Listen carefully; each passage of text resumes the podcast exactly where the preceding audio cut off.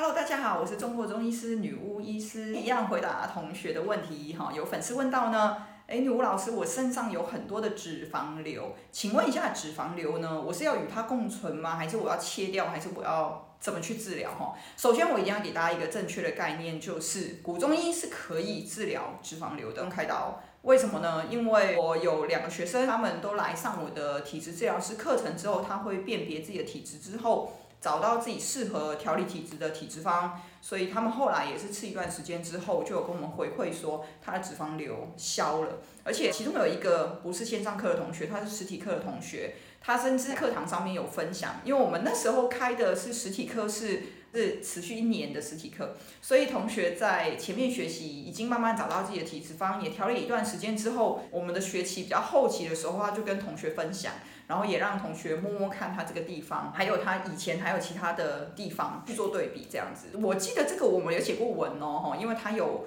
讯息截图，我们要把把他的故事写在文章里面，所以如果有兴趣，可以到我们部落格去爬文了解一下。脂肪瘤，我们必须要先了解哈，为什么古中医可以治疗呢？你要先了解脂肪瘤是什么哈。正常来说，我们的皮肤表层它需要一些水液去滋润它，它才不会皮肤太干嘛哈。那这些水液呢，在中医里面叫做津液。那这个津液它是组成我们身体很重要，就有形的部分。你看到了头发啊什么都需要津液。但津液我常会叫做津液水分，但事实上它不是真的只有水分的部分，它还真的要细说的话，我们食疗课就讲的比较清楚一点哦。津是比较偏水液一点的，就有一点点黏，但也不是那么水，就是说不是水果吸进去的那个汤汁，不是这样子，它有一点点偏黏，是身体需要的一些水分。液的话呢，也是一个比较偏粘质的东西，粘质的液体，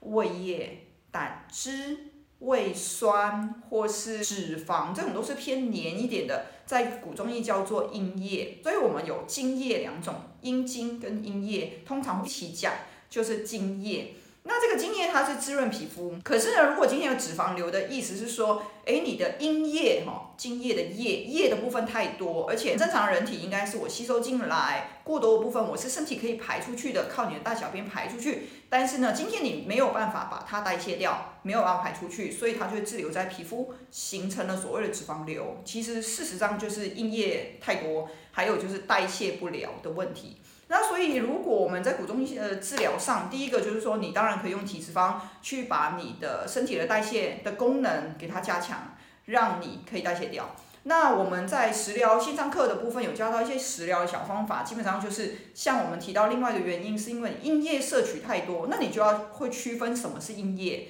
什么样食材容易会补到阴液，像我们刚刚说黏的。那黏的也有两种哦，有水粘性跟胶粘性，这个我们在线上课就讲的比较清楚一点。胶粘性的会比较黏着一点，它不好排掉；水粘性它可能用水冲一冲就可以冲掉，所以它比较好排掉。那这个阴液的部分，我们也一样在线上课会有详细的教学哈。如果各位有兴趣的话，可以报名我们的线上课啊，私讯欢迎私讯。所以其实我们用食疗方法也可以解决，调体质的方法也可以解决，差别在哪呢？应该说，如果你是调体质的话，我会比较一劳永逸啦，因为我多吃阴液的东西，我也身体可以排出去的话，你就不用担心说你吃东西怎么吃，当然也不能太乱吃了哈。所以。我觉得两个部分都蛮值得学习，所以这两个部分我是开两个不同的课程的原因在这边，一个是治疗体质的部分，一个是你平时饮食的一些小方法这样。所以了解了之后，各位就是饮食上稍微注意，真的需要还是可以古中医的医师或是我的学生去做治疗哦。好，那我们今天就先到这边喽。如果各位还有问题，还可以再私讯我们，下次再见喽，拜拜。